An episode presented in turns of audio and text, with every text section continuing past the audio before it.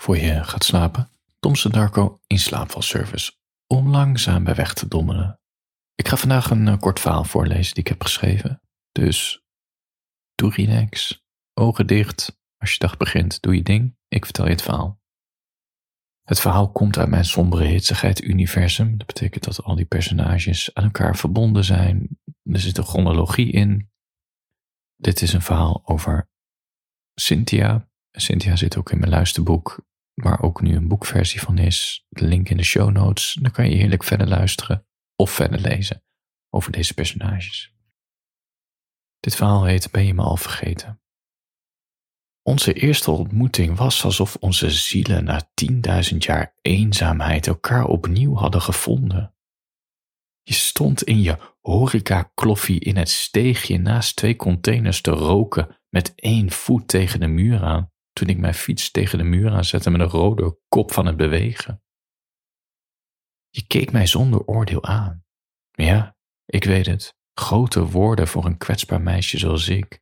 Helemaal omdat mijn lijf een natte vaatdoek was bij tropische dagen zoals deze. Een natte hals, grote vlekken bij mijn oksels, een zweetstreep op mijn rug, jarenlang omgepest op school. Die rode kop van mij was nog het ergst van allemaal. Niet alleen mijn wangen kleurden als een kreeft, ook mijn hals en voorhoofd en zelfs mijn neus deden mee. Die kon je voor niemand verbergen.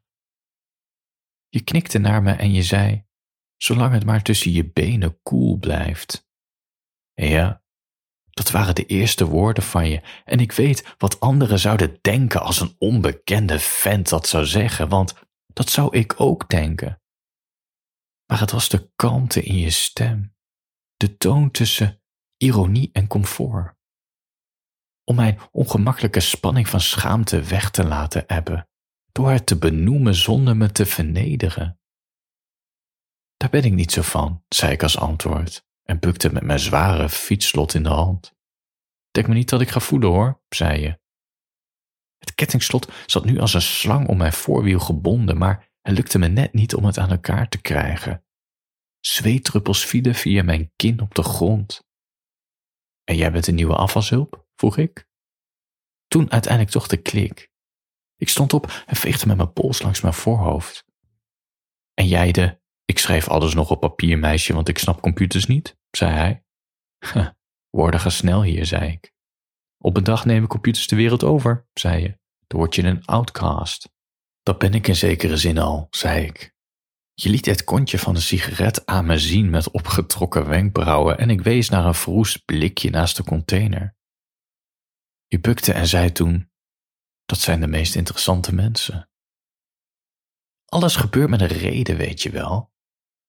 In het washok deed ik het shirt uit en tapte mijn lijf rondom mijn BH schoon en pakte een schoon shirt van het restaurant.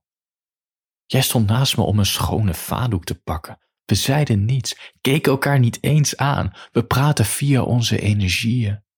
Zo'n gevoel van verbondenheid en vertrouwen, zonder ongemak. Twee vreemden die elkaar weer hadden teruggevonden, alsof we nooit gescheiden waren. Ik voelde het daar allemaal en ik weet dat jij het ook voelde. Het universum liegt nooit. Het verbergt soms alleen de waarheid.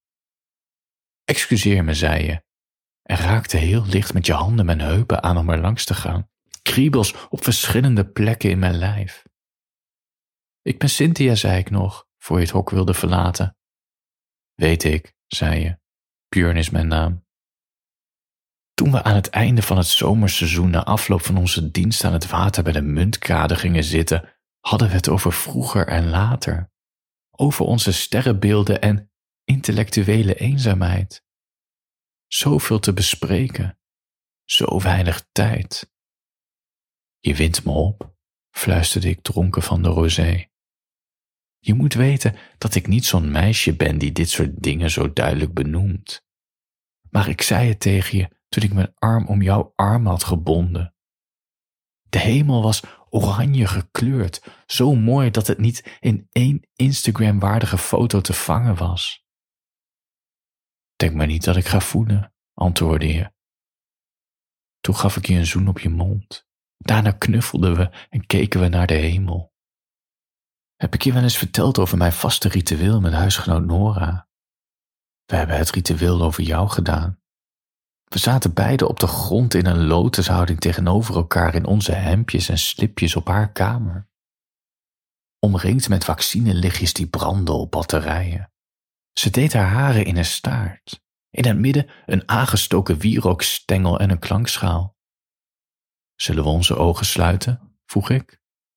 Nora tikte op de klankschaal. Vertel me wat zo zwaar op je ziel rust, Cynthia, zei Nora. Hij gaat me verlaten, zei ik. Zichzelf terugvinden in Azië. Nora tikte opnieuw op de klankschaal en antwoordde in een monotone stem. Niemand kan je verlaten, want niemand is ooit echt bij je geweest. Hij zal na mijn reis terugkeren bij me, zei ik. Maar ik geloof hem niet. Kling. Niemand zal ooit echt bij je terugkeren, zei Nora, want niemand kan zichzelf volledig achterlaten. Ik ben zo bang dat ik altijd alleen zal blijven, zei ik. Kling. Je bent altijd al alleen geweest, zei ze. Je zult altijd alleen blijven. Ik ben bang dat ik nooit meer zo'n heerlijke lul in me zou voelen, zei ik. Kling, kling, kling. Godzegen, de Satisfier, zei Nora. Ik opende mijn ogen en kon een lach niet onderdrukken. Nora zat nog steeds met ogen gesloten met een serieuze blik. Haar uitstekende botten waren aantrekkelijk.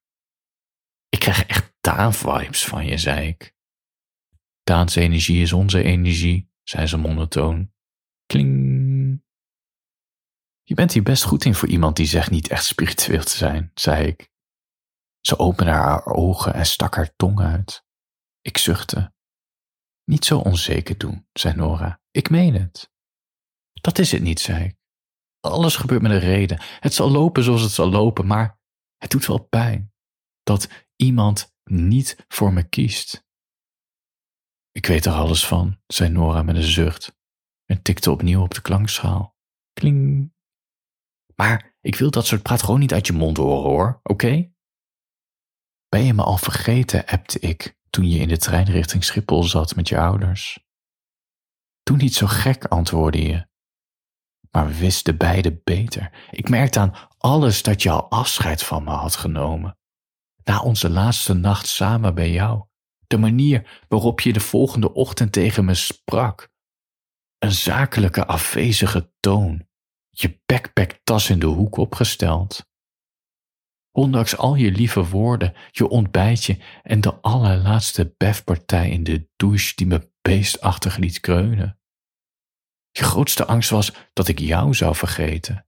Je zei het zo vaak dat ik wist dat het omgekeerde psychologie was.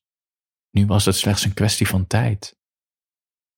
Duizenden kilometers verder was er geen wekker en geen verantwoording. Je kon spelen wie je wilde zijn, vrijen met wie je wilde. Je zou me, hoe dan ook, vergeten. Op onze laatste werkdag samen stonden we voor een laatste maal samen buiten in het steegje. Je stak een nieuwe peuk op in je mond en ik stond maar te staren naar de groene aanslag op de tegels. Je weet dat ik op niemand wacht, hè? zei ik. Ook al ben jij de enige die ik echt wil. Je schudde met de aansteker en stak hem aan. Je kan het toch proberen, vroeg je. Niet doen, Björn, zei ik. Claim mijn hart niet als jij degene bent die vertrekt. Het lijkt je te raken, zei je, met die walgelijke zakelijke toon van je als je geen emoties wilde voelen. Ik ben een buitenstaander, zei ik. Een outcast. Je zei het zelf. Dan weet je toch dat eenzaamheid mijn vriend is? Je gooide je peuk nauwelijks gebruikt op de grond en trapte het uit. Je hoeft niet zo te zijn, zei je. Het hoeft ook zo niet te gaan. Ook buitenbeentjes hebben gevoelens, Björn, en verlangens en wensen. Maar ik wacht op niemand, zei ik. Je deed de deur open en zei terug: En wat bereik je daar nou mee? Dat mijn hart niet opnieuw wordt gebroken, zei ik. Maar de deur was al dicht voor het laatste woord was uitgesproken. Huisgenoot Daan keek zo lang naar de envelop toen ik de trap afkwam, dat ik wist dat het een brief van jou was. Geef hier, zei ik en griste het uit zijn handen. Een liefdesbrief uit Bangkok? vroeg hij. Of moet ik zeggen, Bangkok? Er tikte Beer aan die aan tafel net een hap van zijn croissant nam. Bangkok, zei ik. Hoorde je dat? Met volle mond zei Beer, je bent echt een vreemde kerel. Ik rook aan de lila envelop, mijn favoriete kleur, betastte het meerdere malen, legde het tegen mijn wang aan, maar weigerde het te openen. Het heeft weken onder mijn kussen gelegen. Op een feestje sprak een jonge gast me aan.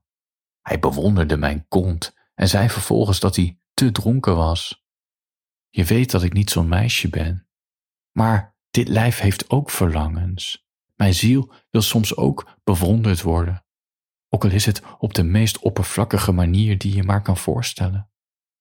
En ik was van plan om hem op zijn schouders te tikken als ik naar huis ging, zodat hij me naar buiten naar de fietsen kon begeleiden.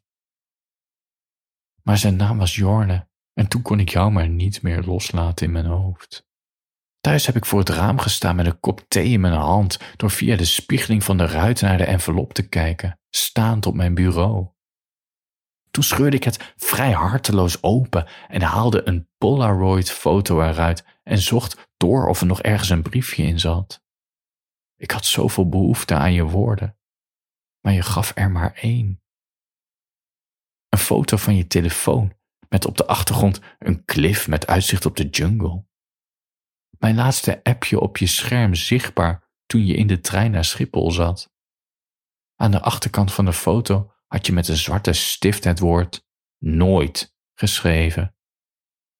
En toen wist ik het zeker. Nora had gelijk. Niemand zal ooit echt bij je terugkeren, want niemand kan zichzelf volledig achterlaten. Dankjewel voor luisteren. Nora heeft de hoofdrol in mijn uh, luisterboek, die je ook als gedrukt exemplaar kan bestellen. Sombere hitsigheid, onbegrepen heet die. Als je naar somberehitsigheid.tomsedarko.nl gaat, kan je uh, een van die twee versies bestellen. En dan kan je lezen over de dolle avonturen van Nora. En Cynthia komt er ook trouwens in voor. En Daan en Beer. Voor je gaat slapen. Handjes boven de dekens